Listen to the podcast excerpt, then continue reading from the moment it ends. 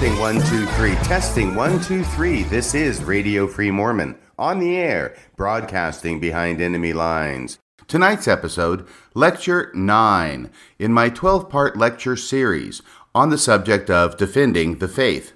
This lecture series was given in the spring semester of 1989 at the Institute building located at the University of Texas at Austin. In fact, during this lecture, I give the actual date on which it was given, which was April 5th of 1989. It was my final semester of law school, and in addition to my full course load, and in addition to my half-time work, 20 hours a week, clerking at a local law office, I took it upon myself to also research, prepare, and deliver this 12 part lecture series. I am, if nothing else, a glutton for punishment. But seriously, as of this point in my life, I had been a member of the church for a decade, and during that time, I had done a great deal of research in anti Mormon literature, anti Mormon arguments, and responses to the same. In this 12 part lecture series, I drew upon that research, that knowledge, that study in order to create this series of classes. I have not myself listened to these taped lectures for the past 30 years, and as I do so, I remember how immersed I was in the subject of Mormon apologetics. In this lecture, Lecture 9, I conclude my discussion of the LDS doctrine of deity and devote a substantial amount of time to what is perhaps the most controversial and bold doctrine introduced by Joseph Smith, that being that men can become gods. And I show through an examination of the scriptures that the Bible actually supports and even teaches this very concept. But before I go to the class, I want to make the following announcement. There has been at least one listener to this podcast who is confused as to how to go about making donations to Radio Free Mormon. The reason is because this podcast appears under two websites. It appears on the Mormon Discussion podcast website as well as upon the radiofreemormon.org website. If you want to make a contribution to this podcast, and I thoroughly and heartily recommend that you do so, please go to the radiofreemormon.org website and make your donation there. Make it today. And I encourage a recurring donation $10 a month, $20 a month, $25 a month, whatever you can afford. Your contribution helps Radio Free Mormon keep broadcasting behind enemy lines. One more item of business before we go on with tonight's podcast. It is February of 2020, and it is that time of year when the Brodie Awards are collecting votes for Best Mormon Themed Podcasts in a number of categories. I'm happy to announce that yet again, Radio Free Mormon has been nominated as Best Mormon Themed Podcast on the Internet. If you happen to share that opinion, if you think that Radio Free Mormon is indeed the best Mormon related podcast on the Internet, I encourage you to go to the Brodie Awards today. Just type in your search engine, Brodie Awards, that's B R O D I E, Brodie Awards, you will also have to enter Main Street Plaza. That's Brodie Awards at Main Street Plaza. It'll take you to the Main Street Plaza website where you can place your vote for Brodie Awards for 2019. Every vote counts, so please vote early, vote often, vote for Radio Free Mormon. I encourage you to do that quickly because I think that the voting will be closed in just a matter of days. Thank you as always for your listenership, thank you for your support, and thank you for your financial contributions. Radio Free Mormon Mania starts here. Won't you help? Now we go to Lecture 9 of Defending the Faith. And at the end of this lecture, we even get into the subject of polygamy. I think you'll find it interesting to hear where Radio Free Mormon was 30 years ago on the subject of Mormon apologetics. I know I certainly do. So return with us now to those thrilling days of yesteryear. Radio Free Mormon rides again. As a brief review of last week, we spoke, uh, we were talking now about the nature of God in general. And last week we covered the subjects about the visibility or invisibility of God, the fact that He can be seen by men and women, and that they can live after the, the event, as long as they're upheld by the Lord's Spirit. We talked about the image of God. We talked about his shape, what his body consists of. We talked about a few objections to that and uh, responses to it. We talked about Christ's resurrection in a bodily form, establishing that from the scriptures, and about how that biblical fact of Christ's resurrection completely explodes the myth of the Trinity. Then we went over a number of scriptures, about 23 I believe, dealing with uh, the fact that Christ and his Father are distinct and separate people, personages, beings. Dealt with a few other objections. And we had just gotten done talking about uh, what I have listed as objection number three from John 10, verse 30, where Christ says, I and the Father are one. Okay? We talked about how in Vine's uh, concordance of New Testament words, the word one means union or concord, or concord, or not Massachusetts, I guess. Uh, as far as the use of that word there in Matthew, uh, excuse me, John 10, verse 30. And then we quoted from Tertullian, Origen, and Novatian, early uh, Christian leaders, showing that they had the exact same understanding of that word, that it doesn't mean one in person or one in substance by any means, but that it means one in concord and one in union. The same mind and the same heart, not the same thing. Indeed, just as a little side note, something I hadn't planned on saying, but I, will go ahead anyway. Uh, when the creed of Athanasius was finally adopted into the, well, the church that claimed to be the Christian church, uh, many centuries after the last apostle had died, there was a great debate over it, and the main debate stemmed over the fact that they wanted to use a certain word in order to describe and the Trinity, and that word was homoousios. And the word homoousios means one substance. And that's how that's how they wanted to describe God. That's how they eventually did describe God as one in substance, three, but they're just one substance in some kind of mysterious way, which we really can't understand. The reason there was such a great debate about that is because the word homoousios never once appears in the Bible. So, in order to describe the nature of God, these uninspired priests who had to hold councils in order to come to decisions and not ask God, but just come together and try and come up with something on their own, were using terms that were nowhere found in the Bible. And indeed, that's what eventually they did.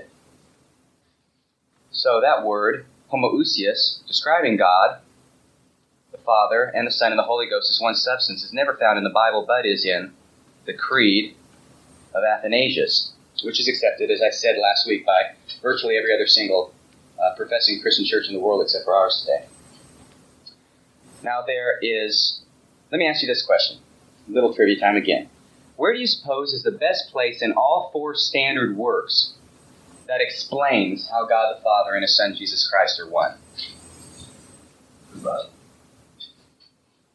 Okay, that is one standard work. Okay, could you would you care to be more specific? I mean, that, that's a pretty big book there. And the Bible, I would say that's right. That's one thing that would shock people, I think, outside the church. You know, they think, oh, well, I'm sure it says it in the Book of Mormon really clearly, you know, explains your doctrine real clearly there, or maybe in the Doctrine and Covenants or in the Pearl of Great Price. But that's not the case. The place where it is by far the most clearly set out is in the Bible, Britt. You got it. And I think the best place is in the 17th chapter of John where Christ is speaking to the apostles, and he lays it out very clearly. Let's see if my tabs will help me get there. All right. John chapter 17, uh, verse 11, and verses 20 through 23 are the ones I think are the, the best. And now I am no more in the world, but these are in the world, his apostles. And I come to thee. Holy Father, keep through thine own name those whom thou hast given me, that they may be one as we are. And there's the crux of the matter that the apostles may be one as Christ and the Father are.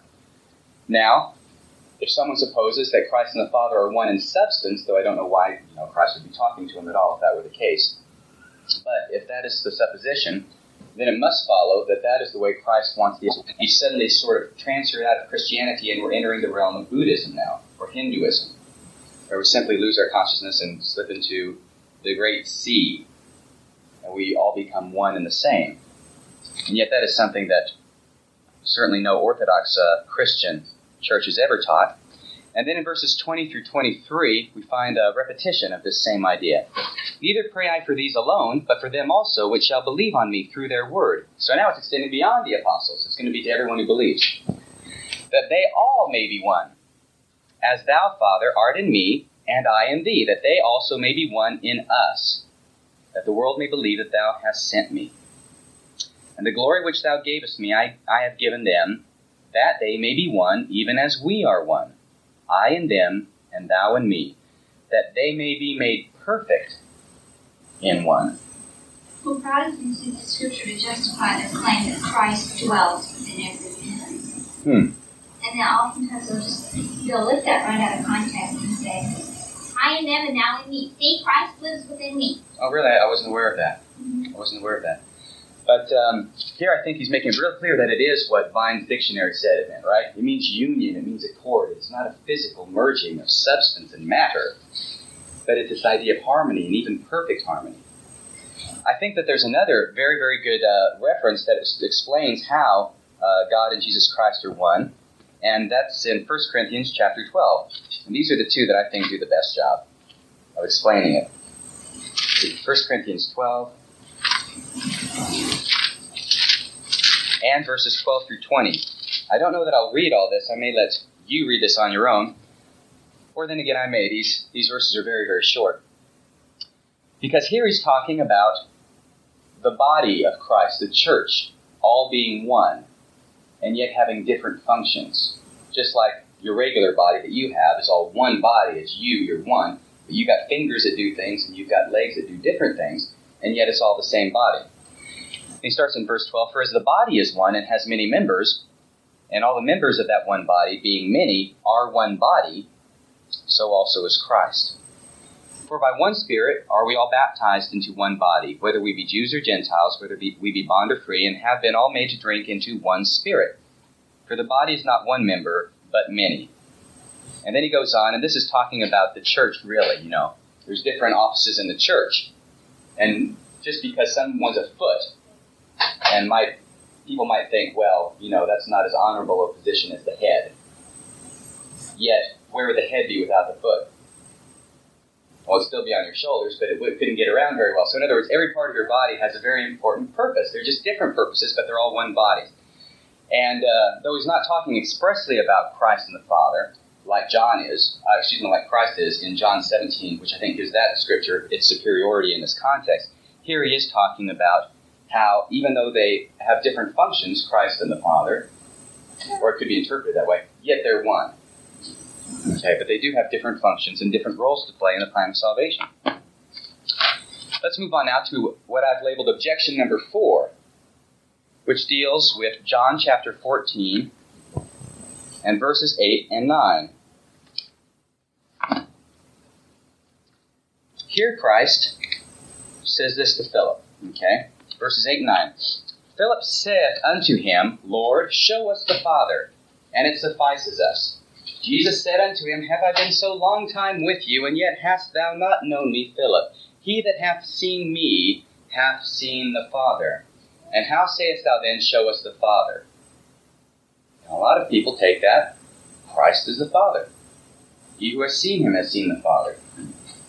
And yet, we know that that cannot be correct. Why? Once again, we go back to John 5:37, which we dealt with uh, at least two instances last week. John 5:37. That's a very important scripture to remember, I think, when we're talking about the nature of God. Yet it's one that's not talked about a lot in the church. And the Father himself, which hath sent me, hath borne witness of me. Ye have neither heard his voice at any time, nor seen his shape. So we know that Christ is not the Father, because they both heard his voice and saw his shape.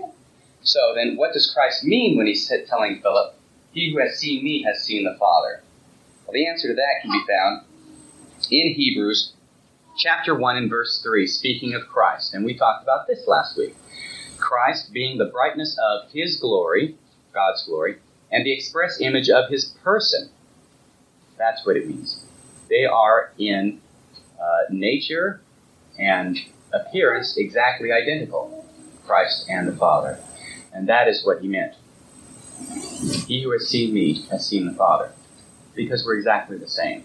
Not only in what we look like, but in what we do. Christ is technically the revelation of God unto man. Objection number five to the form of God. And this will come up when uh, some saint is using scriptures that show different bodily parts of God.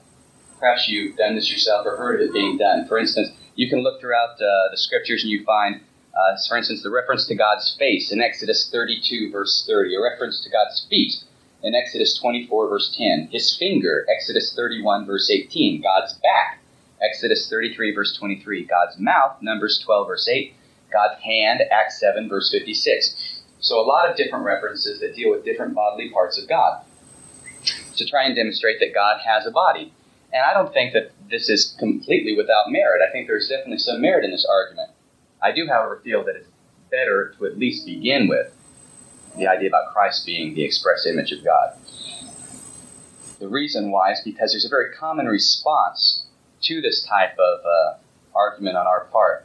And uh, here in the Mormon illusion is that response.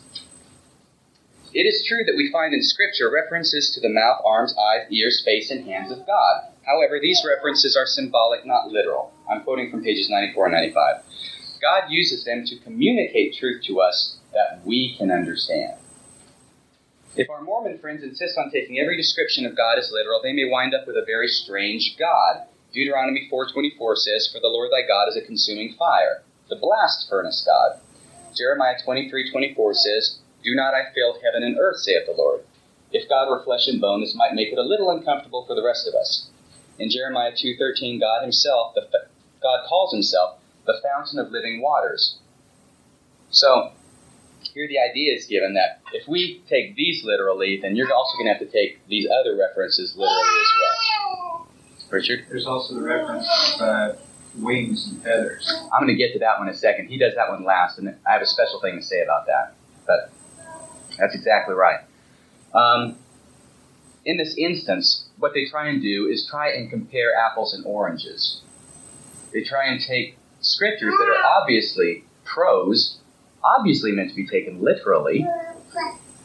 I mean, Moses seeing the back parts of God, you know, his feet, meant to be taken literally, and contrasting those. Actually, they're not contrasting, they're likening them and saying they're the same thing as these other passages that are obviously meant to be poetry and poetic images.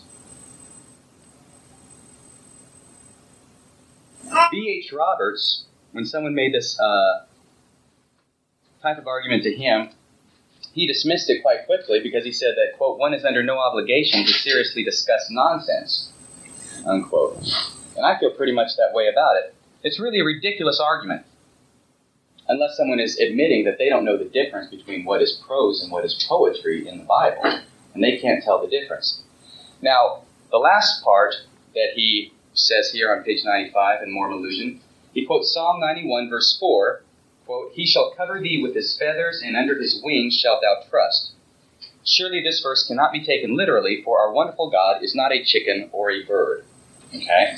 That's the one they really like the most. Walter Martin loves that one. I've heard him on a tape coming down on that and saying, Well, I can prove to you then that God is a chicken. And then he quotes that. Okay, so God's a chicken. As if that dismisses all these other very, very prose type elements of feet, hands. But according to him, it does. If you don't just want to leave it there, not seriously discussing nonsense. Okay. There's an interesting response to this. First off, you could ask someone, did Christ, when he was here on the earth, did he have a human form? Well, of course he did. Did he have a face? Did he have hands? Did he have feet? Did he have all these different parts of his body? Well, yes, of course he did. So, well, let's go ahead and look at what he said in Matthew chapter 23.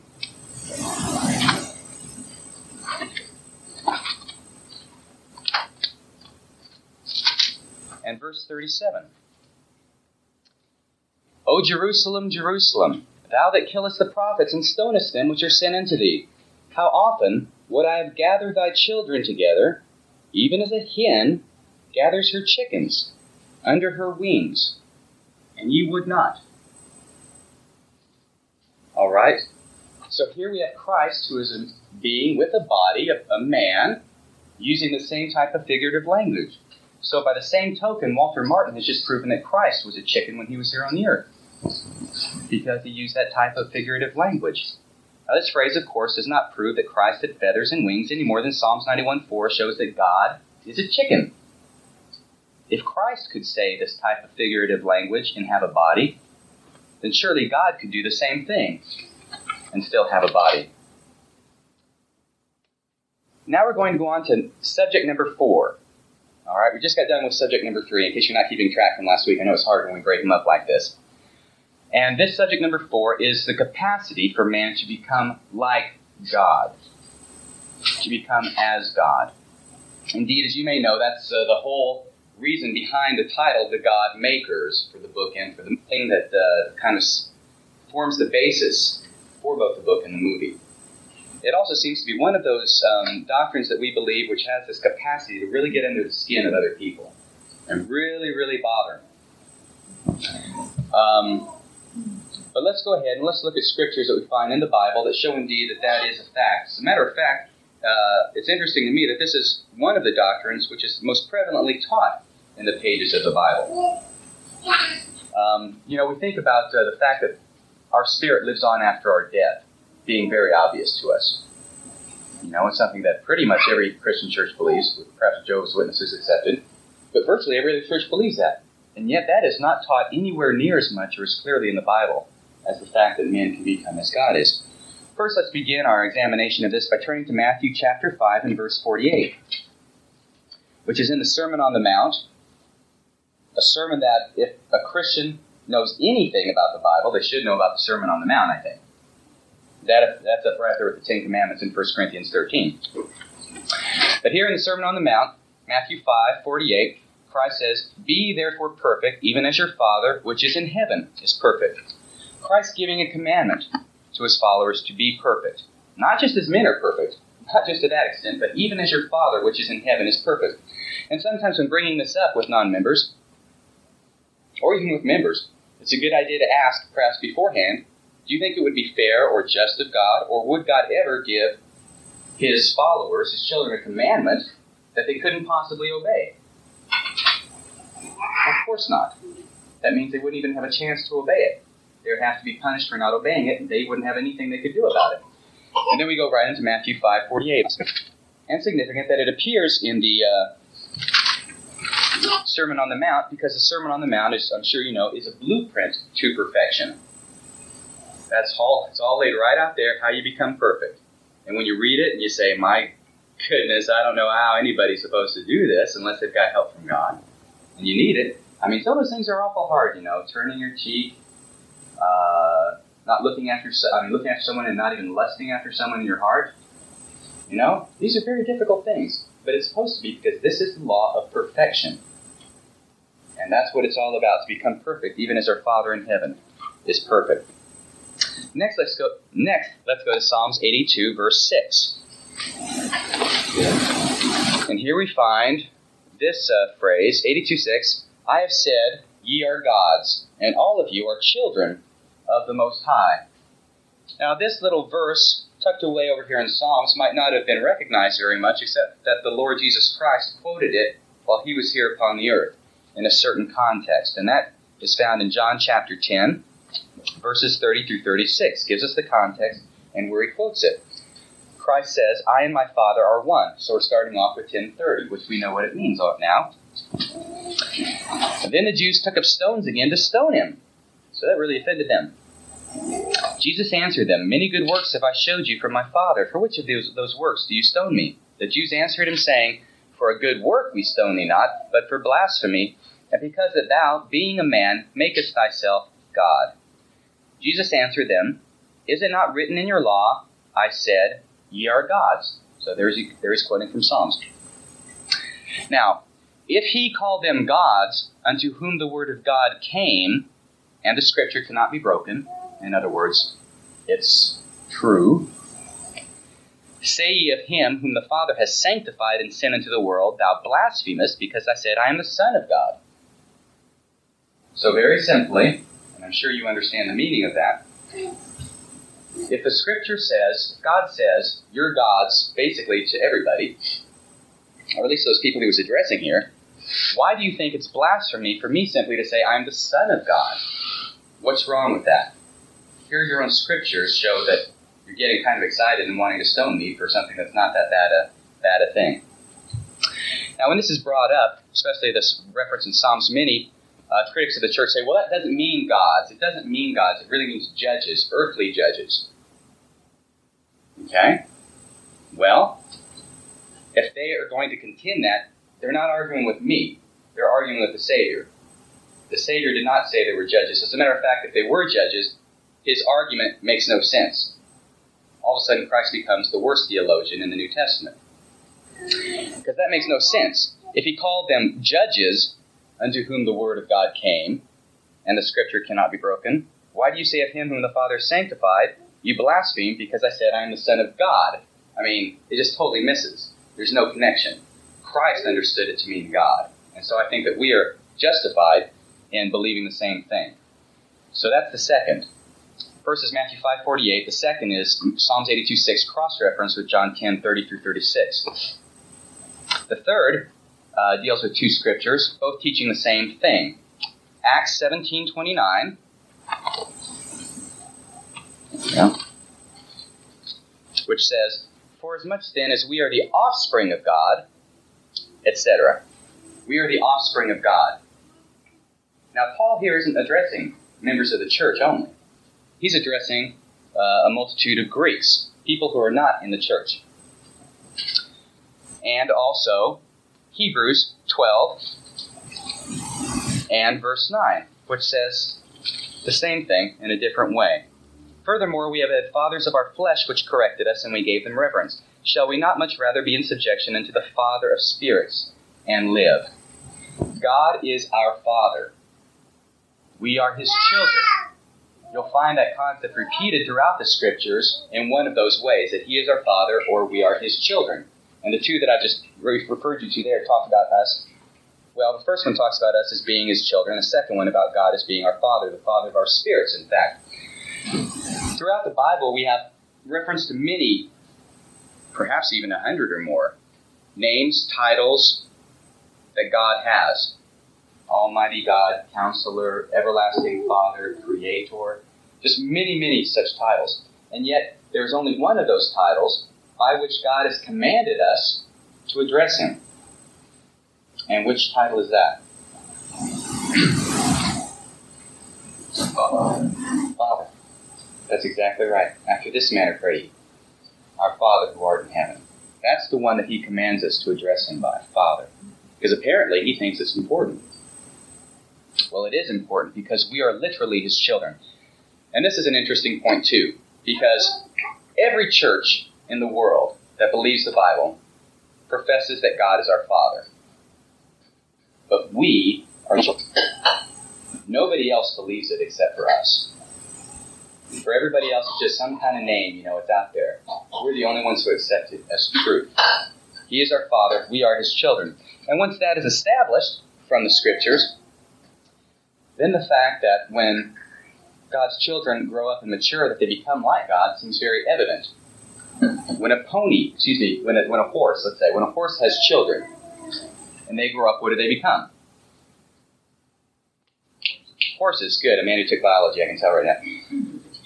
When a, when a human has children and they grow up, what do they become? Not that they're not humans already, but when a, an adult human, they become adult humans. They become like their parents.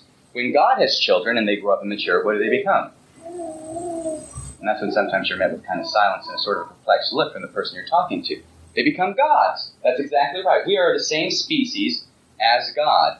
And that's one of the great, great truths that unlocks virtually everything. Okay, let's go on to number four. Romans chapter 8, verses 16 through 17. Paul is speaking and he says this the Spirit itself bears witness with our spirit that we are the children of God. We got another one right there. They're throughout the scriptures. We're the children of God. And if children, then heirs, heirs of God and joint heirs with Christ. So, since we're children of God,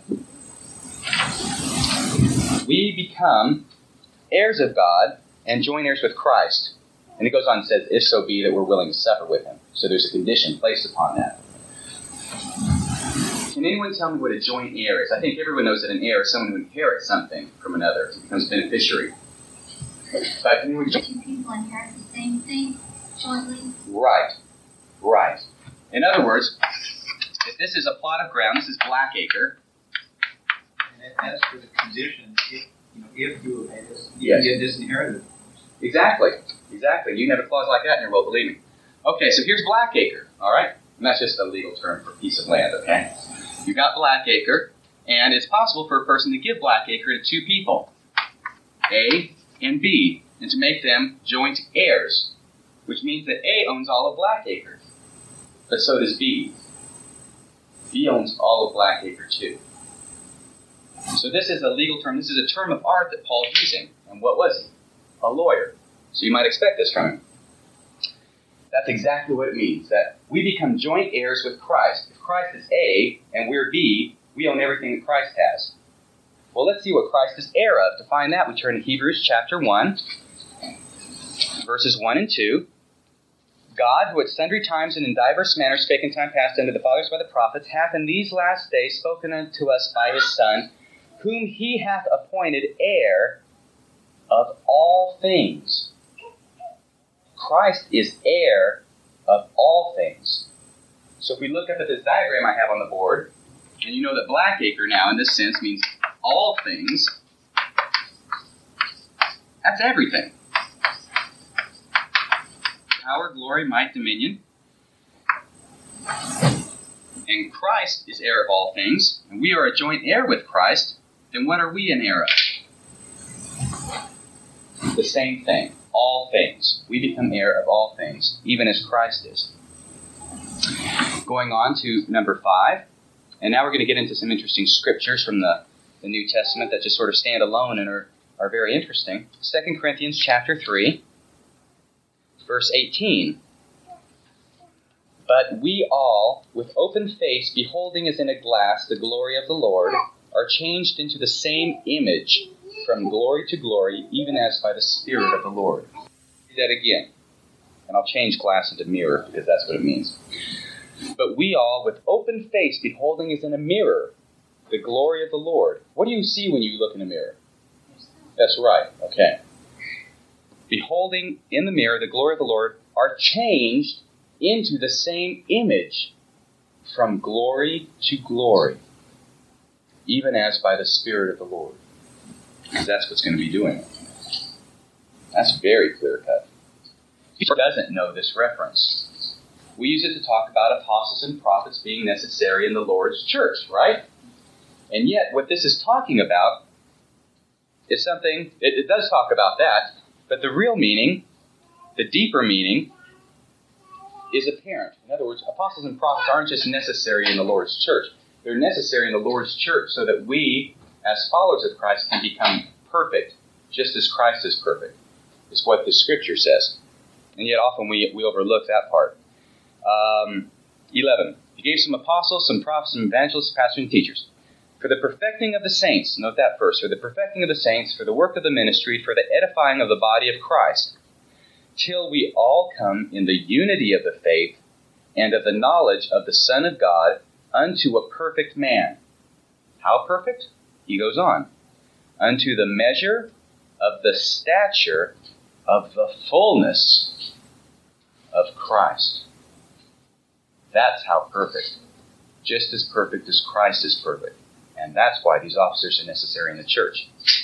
Perhaps there's some link between the fact that very soon after they got killed off, uh, the Catholic Church started saying, well, they exist no longer, they're not needed anymore, we don't have them, and we don't want them. And most churches say that today. Perhaps there's a connection between that belief on their part and also the belief that we cannot become perfect as Christ is perfect. Since here Paul is stating that that's uh, one of the main reasons that God gave these offices in the church in the first place. 1 John 3 2. 1 John 3 2. Beloved, now are we the sons of God, and it does not yet appear what we shall be, but we know that when He, Christ, shall appear, we shall be like Him. For we shall see Him as He is, and every man that has this hope in Him purifies himself, even as He is pure. When Christ appears, those who are the sons of God will be like Him. I don't know how it could be any clearer. Revelations 3:21 Christ speaking, To him that overcomes will I grant to sit with me in my throne. That's a pretty big promise right there. What is a throne an emblem of? Power and dominion and lordship. Revelation 3:21. To him that overcomes will I grant to sit with me in my throne, even as I also overcame and am set down with my Father in his throne. There's a lot of meaning there, which often gets overlooked, I think. And finally, though I'm not going to read these again, I refer you back to John chapter 17, verse 11, and verses 20 through 23, which are talking about the nature of God, the nature of their oneness. And Christ talking to his apostles and to all those who believe on their word, that they may be one, even as he and the Father are one, that they may be perfect in one. That's what the oneness is talking about. And that's, that's uh, talking about man's ability to become as God and Christ are. Now, leaving the scriptures behind, let me prove to you that we must be able to become as God is. Let me prove that to you, all right? My brother is a member of Jehovah's Witnesses. He's very faithful. And uh, I'm just saying, uh, using Cameron as an example because he's the one I, I thought this up with in the first place. It could certainly be applied to any, any other religion. All right? But they believe that uh, most of them, by and large, will live on the earth forever. They'll become paradise again, and that's where they'll live forever. 140,000 will be in heaven ruling with Christ over the earth. But I said to Cam, I said, look, forever is a long time, and we have to understand that we're dealing with eternity here. We're dealing with eternity. You go any amount of time down that road, five billion years, okay?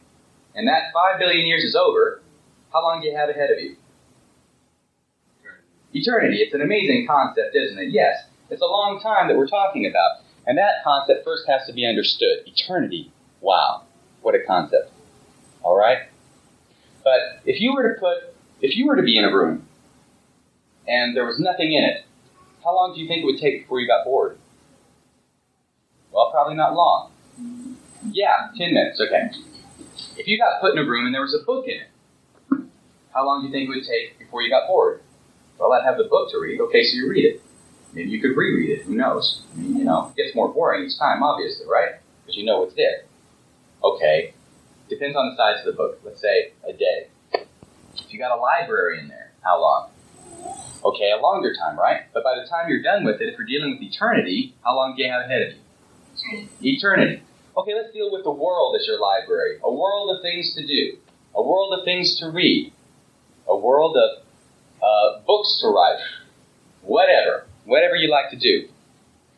The time is going to come when you have done everything, when you have experienced everything, when you are simply bored. Because that's all there is to do. And when that time comes, no matter how long down the line it is, even if it is five billion years from now, which is an awful long time in itself, what do you have left ahead of you? Eternity. You have an eternity of being bored. You have an eternity of damnation. And also, it helps to uh, express to people the idea that damnation can be understood as the inability to progress, just as a river, when it's dammed, can progress no further. And certainly, to not be able to progress, to be in a state in which you're going to be bored for eternity, would be damnation. It would not be pleasant at all. All right. So, if I draw here on the board a type of graph, and up here is where God is. And this is where God is on April 5th, 1989. All right? Here, sorry, on April 5th, 1989. All right? If we remain on the same level and we don't progress, we are damned. Absolutely damned. And it's not going to be pleasant to be bored for eternity with nothing to do, because that's eventually where you're going to get to, right? We have to be progressing and getting better and doing better things, thinking better thoughts, progressing to become more like God is. Now, over eternity, even if we're progressing at a very, very small rate here, a very small angle, somewhere down the line, what's going to happen? We're going to reach this level where God is now. Exactly. And of course, by that time, God will be way on because He's progressing as well. We have never taught that we're going to be equal with God as He is now. What we have taught is that as God is now, man may become. Okay? I've seen it explicitly said we, we will never reach for God Right. And we won't. Well, we won't. We won't. We, well, we I will mean, reach where they are now, but we won't. We will never catch where they are. Right. because uh, as it said, like even through our progression, it adds glory to theirs. Well, it does. Of course, this is something that might be a little deep to get into with non-members. Even this is a little bit, but I think it's very interesting that if you if you can get these concepts down, get them to understand and agree to them, and I think they're very logical. You understand that there's only two options. There's only two options. There is becoming as God is versus eternal damnation. There's nothing in between. Or if you want, don't want, if they don't want to accept that, you can certainly talk about eternal boredom. Okay? There's nothing in between. It's either eternal damnation or becoming as God is somewhere down the line. And I had a, a certain degree of success with a person who was very critical of the church, and, and I explained this to her, and she finally was compelled to agree that, yeah, that made sense. It must be the way it is. An objection to this. This whole idea about men becoming as God and women becoming as God. Us becoming as God. And this is the basis for the God makers. This is in their first chapter. This is Satan's big lie! That people can become like God is. This is Satan's big lie for crying out loud. And here the Mormons was being told in the very beginning in Genesis chapter 3 and verse 5. For God, Satan speaking, for God knows that in the day ye eat thereof, then your eyes shall be opened, and you shall be as gods, knowing good from evil. In that one respect, can become as God. He does say it in referring to that one respect. But this is the whole thing, you know. They believe they can become as gods, but this was the great lie that Satan told Eve. Of course, if we turn the page to Genesis 3.22, we're not even out of the chapter for crying out loud. We find that this was not a lie. Yeah, I mean, it's not a lie. It doesn't mean No, God doesn't. I mean, no, he didn't even. it was not a lie. To think that everything that Satan says is a lie is wrong. Because here, in the 22nd chapter of the same verse, Genesis 3, God says that's what happened. And the Lord God said, Behold, the man is become as one of us, to know good and evil. The lie that Satan told was not that Adam and Eve would know good from evil. The lie was that they would die. Right. That was the lie. That was the lie. And we believe that men will die, so I guess we're not succumbing to that lie anyway. Ha! Okay. But really, they, they spent a lot of time in their book dealing with that. Of course, they never get to Genesis 3, verse 22. But uh, according to them, we're completely subject to Satan in, anyway, in many ways. Um, now let me bring this up. I've dealt pretty much with uh, the main issues that deal with the nature of God.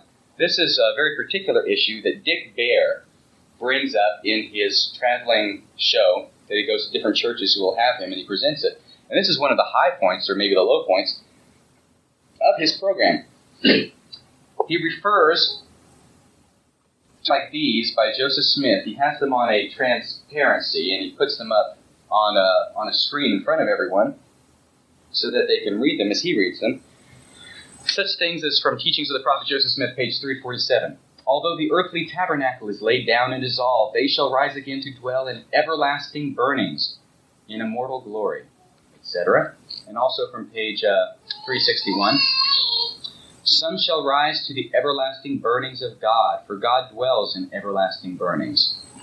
And then he looks over the podium at everyone who's there with a very, very solemn face, and he says, Now, who do you know who dwells in everlasting burnings?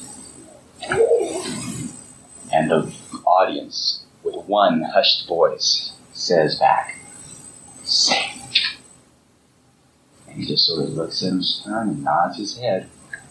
And then he goes on to talk about how That's exactly who they worship. They worship Satan as God, and they even believe they're going to be joining him in hell. Burning, doesn't that sound kind of like burning bush? It sounds like a burning bush. There's something that's even better than that, which I found. And as far as I know, I'm the only person to. I mean, I've never read this anywhere else. But what Joseph Smith is doing there, interestingly enough, is he's he's quoting from Isaiah. Isaiah was the one to first use this this idea. In chapter 33,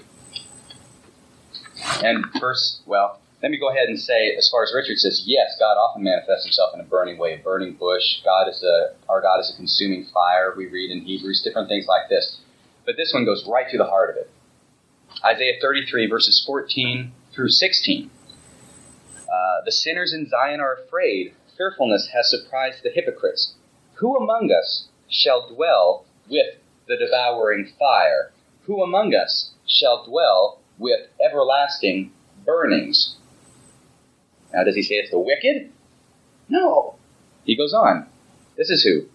He that walks righteously and speaks uprightly, he that despises the gain of oppression, that shakes his hands from holding of bribes, that stoops, that stops his ears from hearing of blood, and shuts his eyes from seeing evil. He shall dwell on high. Okay.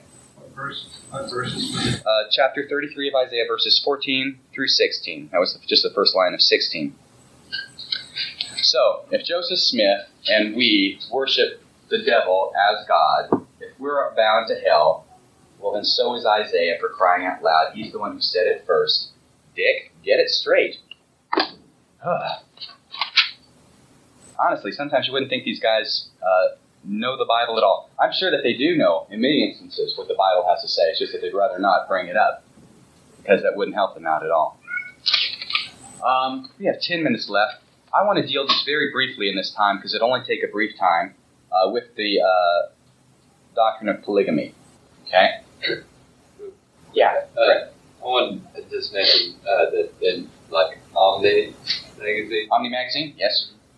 I saw an interesting bit that they took a reference. I can't remember where from the Bible, something about brimstone and and uh, Satan. Like I think it was the. Prime Revelation. Yeah, and they using like physics. They said they proved that uh, with God, the temperature in heaven is higher than hell. Because No, I'm sorry. Go ahead. Pointed brimstone or something. yeah, yeah, like that. Like, Oh, Uh, Brimstone is sulfur, so you Yeah. look, look at the melting point. so that's how hot hell would be, right? And forgot who else would be hotter than that, or is that it, or something? something along those lines. I can't. Okay, well, that's certainly interesting. That's certainly interesting. And apropos to what we're talking about. Let's go to polygamy very quickly, all right? Polygamy is uh, something, of course, that we taught was given of God, both anciently and in our dispensation. Now, it's clear from the Bible that polygamy was practiced anciently. So, in order to get away from that, people who write books like Mormon Illusion have to come up with a reason for it. And on page 109, we find this. In the beginning, God provided one wife for Adam. He gives reference. Here we again are not dealing with speculation or theory, but with biblical fact.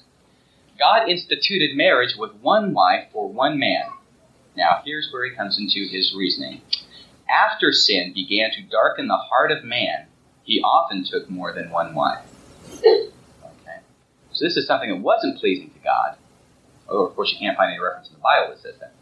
But it's not something that was pleasing to God, but it's something that they did because sin had entered and darkened their heart. Let me give you a few examples of these people who had sin darken their heart. Moses, the greatest prophet in Jewish history, the man who performed many mighty miracles in Egypt and led the children of Israel into the promised land. Was his heart darkened by sin? Abraham, the father of the faithful, the man with whom a great and holy covenant was entered into by God himself, the man with faith enough to sacrifice his only begotten son, in similitude of God's sacrifice of his only begotten. Was Abraham's heart darkened with sin? Jacob, the righteous man who had visions of a ladder extending up into heaven, who wrestled with an angel all night long until he received the blessing, who saw God and lived, who was renamed Israel, from whose loins all Christians claim spiritual descent. was Jacob's heart darkened with sin. David, the golden king of Judah, the boy God had, the boy God had Samuel the prophet anoint to take the place of Saul, the man God himself put upon the throne of Israel, the man God called affectionately the apple of my eye, the man whose name no less than the Savior of the world carries, the Son of David. Was David's heart darkened with sin? There's, of course, a great failing in the world, the exclusion of this church, but to look at other cultures and say, well, anything that they do differently from our culture is wrong, just because that's not the way our culture does things. That's ridiculous. It's immature. We could go on with others, but uh, you get the idea. The greatest men in biblical history were practitioners of polygamy.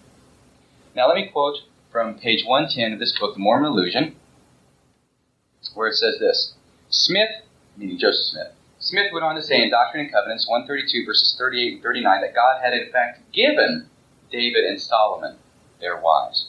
Incredulously spoken. Impossible, of course, except that that's what the Bible says.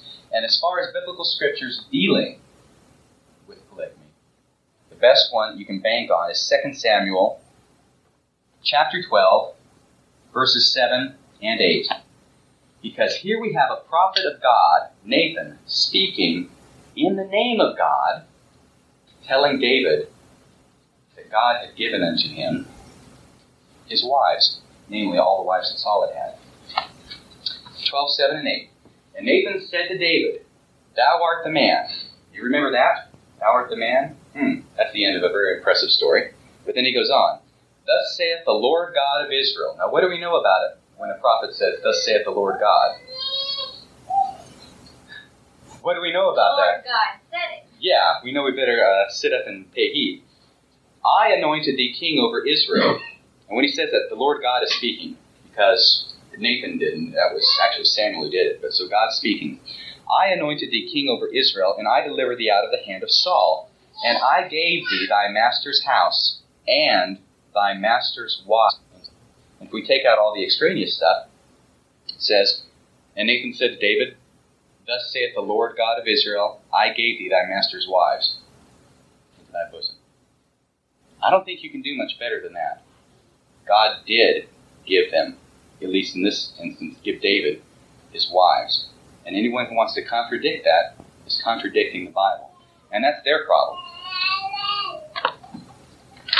There are three common errors regarding polygamy. Okay? And the Mormon illusion, this book makes all three of them. First is the fact that they say the Book of Mormon condemns polygamy under any circumstances. And I'm sure most of you know what I'm talking about. Here we have it from page 110. The Book of Mormon agrees with the Bible on this. Quote, Behold, David and Solomon truly had many wives and concubines, which thing was abominable before me, saith the Lord. Unquote. Jacob 2.24. And what is it that they never do in these anti-Mormon publications? Context. Right. They never, well, that's right. And they also never go on to verse 30. that's exactly right. Verse 30. For if I will, saith the Lord of hosts, raise up seed unto me, I will command my people. Otherwise, they shall hearken unto these things. They never go on to verse 30.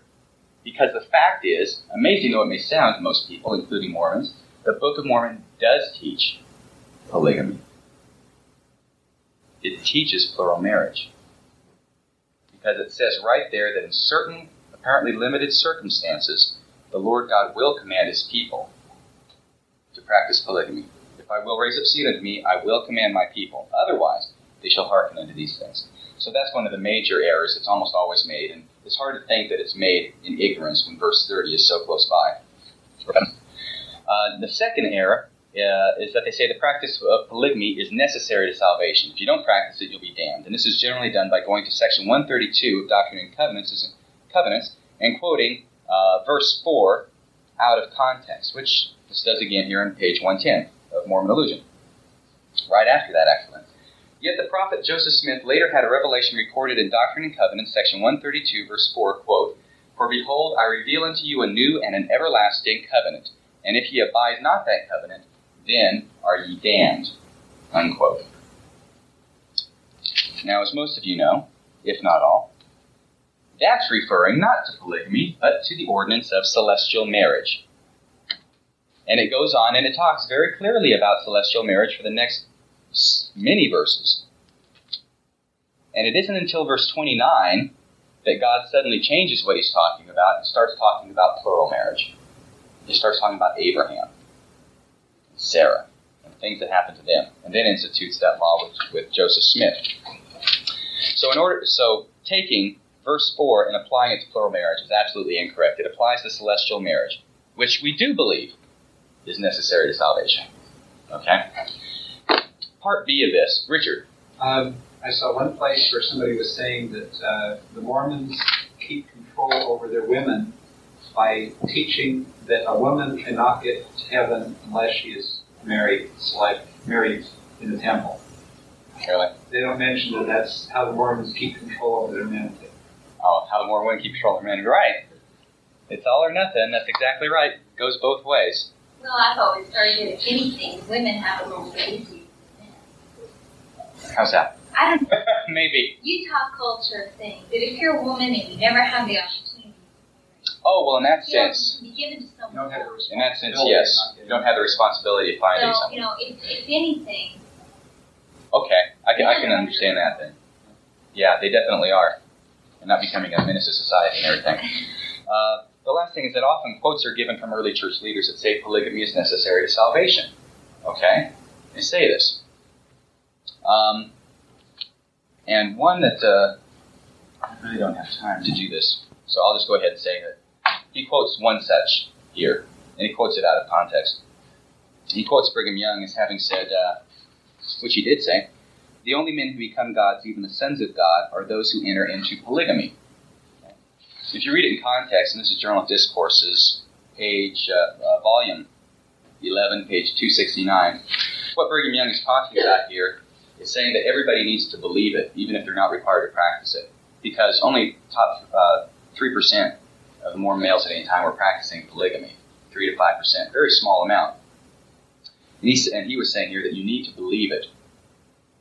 Because there were a lot of people he was claiming saying that they wanted government appointments and etc.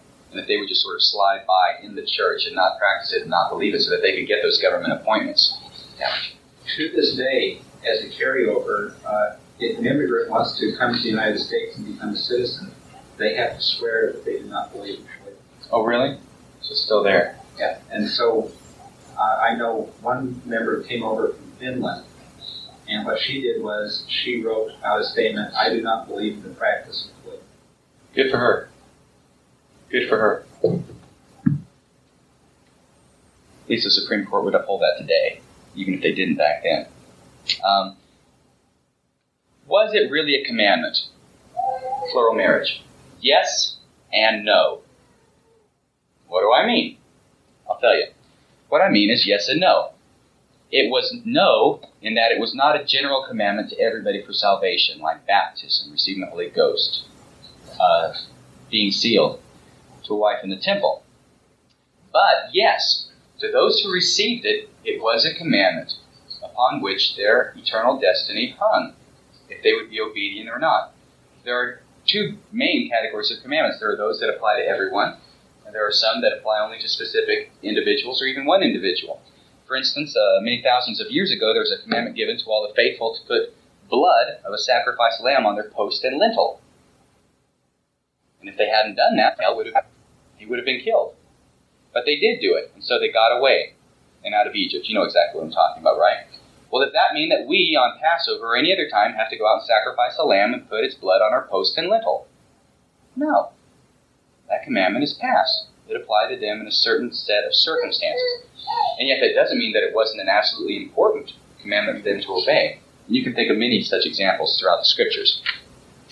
So those are the main errors regarding polygamy that are often made, and as I said, this book makes them all. Let me close now, the last two minutes, by telling you a very humorous story, which happened very recently, dealing with Dick Baer, who, as you know, was like Ed Decker's first lieutenant in Ex Mormons for Jesus. Uh, just recently, this past year, he was at a Sunstone Symposium in Southern California. And the, the guest speaker was a writer, and she had written one of the three books that have come out recently dealing with Mark Hofmann and the murders that were perpetrated by him and the forgery of documents. And this uh, woman was one of the three authors on the most respected book. You know, there's this one that's called Mormon Murders, which is just trash. It's absolute trash. But salamander is well respected. It's actually good. And I have to hurry up and say this. But I have a friend who was there, Lee Polson, and he told me this. He was sitting there, and uh, question and answer time came. Dick Baer stands up. He has a question, okay? You knew it was Dick Baer. It was identified to Lee Polson by the Institute director who, who was there. Dick Baer stands up and said, Why is it that of all the Mormon DAs, the Mormon officers, the Mormon everybody who's investigated this case, all of them have left the church? Obvious implication. There's some deep, dark secret there, you know, that when they find it out, they're gone. She looked at me and said, Well, I'm, I know all the people who've investigated this church, uh, uh, investigated this uh, case, who are members of the church, and none of them have left the, the church. So don't be surprised that very recently you're going to see a big story coming out, okay? That all the Mormons, it probably already has, it just hasn't filtered down to Texas yet. All the Mormons who have investigated this case have left the church. This is the way they operate. It doesn't matter. He knows it's a lie. She proved it in open public right there. But he's going to go ahead and say it anyway because it sounds good and it sells.